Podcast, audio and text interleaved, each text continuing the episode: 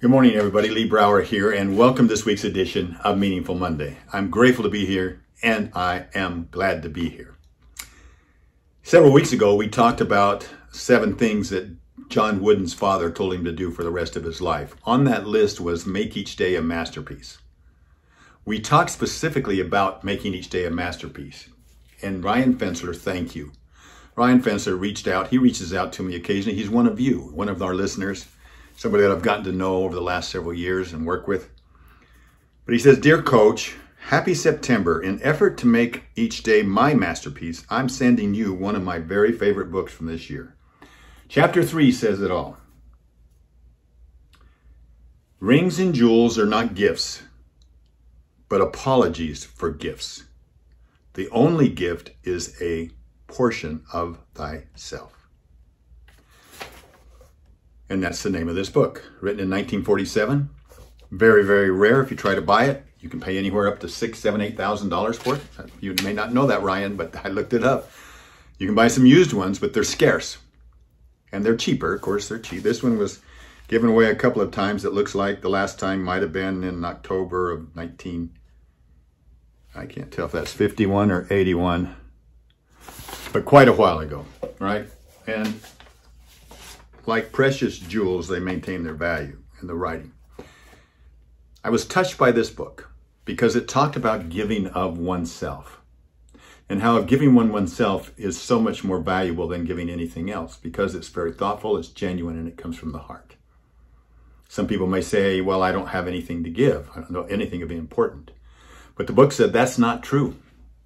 While you may not think that what you have to offer is of any value, it may actually be something that fills someone's life, gives them something that they need now. Even if it does it for a fraction of a minute, it's going to add more value to world happiness. And right now, happiness is one of the greatest gifts within our power for any of us to bestow to somebody else, particularly in these troubled days when the world is full of that fear and suspicion, you know, and, and everybody's a little bit anxious. Probably money is the least permanent in terms of pleasure that it produces. Seems like it always has strings attached to it. It doesn't have that feeling. It doesn't always come from the heart.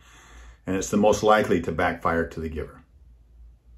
And oftentimes, unfortunately, it results in disillusionment and sometimes even ruins friendship. But I think about the concept of spending me, of spending myself, of others that spend themselves. And I don't look at it as spending. I look at it as investing.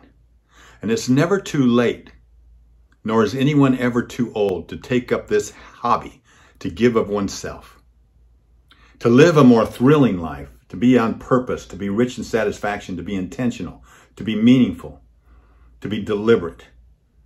Fill it full of adventures, and you simply start looking for those opportunities to give yourself to more people in more ways, both usual and unusual. You know, Done while he was writing this, he says, it finally dawned on me that really happiness is an inex inexhaustible current. Think of it like if we were all light bulbs, you know, and uh, it, it's, a, it's a supply of low wattage, some high. Some people have low wattage light bulbs, some people have high wattage light bulbs, but it frees us up to draw a supply of happiness from the world's inexhaustible current. It's always out there.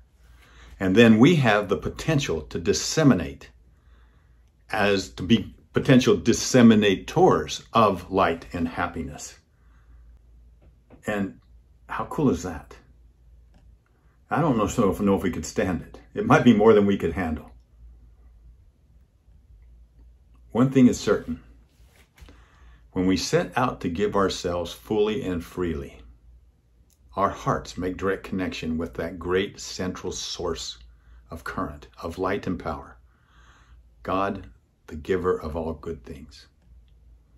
David was asked what would happen if everybody started giving ourselves away. And he thought about it for a second. He said, wow, we would suddenly find ourselves living in the most gracious age in the history of the world, with our lives full of delightful little adventures, our days happy and all too short, and that very air we breathe charged with friendliness and good nature. Wouldn't the tolerance and understanding, the goodwill that would be generated by such a spirit give you confidence that peace and sanity can be restored to this world? Isn't this something that you and I can start doing today toward lifting the blanket of gloom, suspicion that settled over mankind, while at the same time we'll earn a greater happiness for ourselves? You know, it's interesting, Ryan. You look at the name of your company, and I'm touched. The name of his company is Touching Hearts at Home, the heart of home care. Let's look for ways that we can give yourself away, and let's make this world a better place. Live life deliberately. Have a meaningful week. I'll talk to you next week. Bye-bye.